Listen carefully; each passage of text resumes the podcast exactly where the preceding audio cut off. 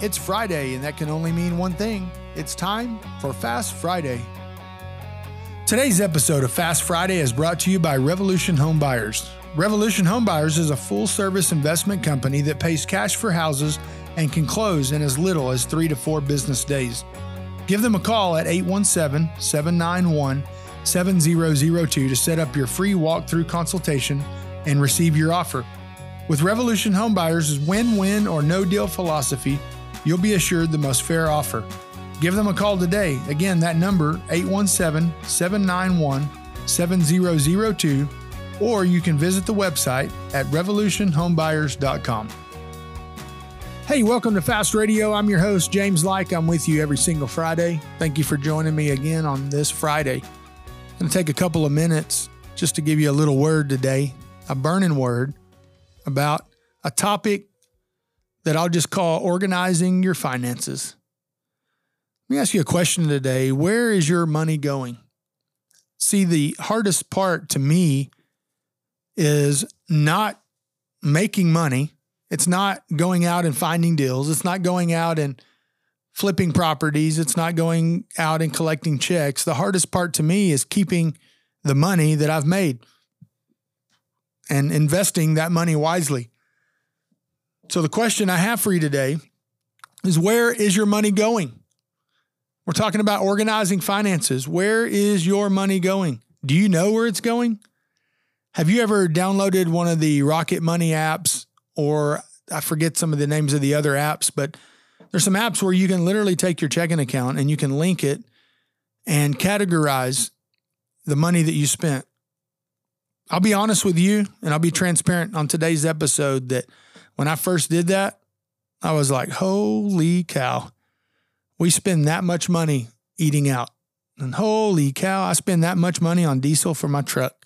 Made me want to get a bicycle after seeing that large amount. Or holy cow, my wife spent that much money on boutique clothing for the kids. Jesse, I hope you're not listening. If you are, I still love you. You can go shopping still. but where is your money going? I had no clue where the money was all going until I organized my finances. How are you going to organize those? You can do it in a spreadsheet. You can set your budgets up to where you know exactly how much. Let me ask you that question. Do you know exactly how much money that you need to survive every single month? Like the break even point. That's all your bills plus all of your extra spending like food and groceries and gas and things like that. Do you know what you need every single month in order to survive? If you don't, it means you're not organized in your finances. Just doing a simple step of putting things in a spreadsheet, using one of these apps to organize your finances and track what you're doing can help you to make certain little tweaks. Now, there's an abundance of money out there. I realize that. Some people don't want to live under a budget because they believe in their ability to go and create wealth and income and all of these things. And I get it. I've been there. But man, think about the little tweaks that you could make for things that you don't need. Like, this is not a Dave Ramsey budget podcast, but I will say that just cutting out a Starbucks habit per day, if you did breakfast and a drink, you're at $11 a day that's $333 a month. $333 a month right there. What could you buy with that? Maybe you could upgrade your car with that. Maybe you could give that money to a missionary. Maybe you could use that money to do good with. Maybe you can use that money to invest in another house with. There's all kinds of things that you could do just by making certain little tweaks, but you don't know exactly what tweaks that need to be made until you organize your finances get one of those apps, build you a spreadsheet, put you a budget in place, agree with your spouse to make sure that that budget is exactly what it should be. And make sure you guys are on the same page and both people are moving in the same direction. And I would also say in that spreadsheet, you should set up a bad debt snowball because there is a difference between good and bad debt. Somewhere back around episode 15 or so, there is a an episode that talks about good versus bad debt. Maybe I do another one of those coming up here next year.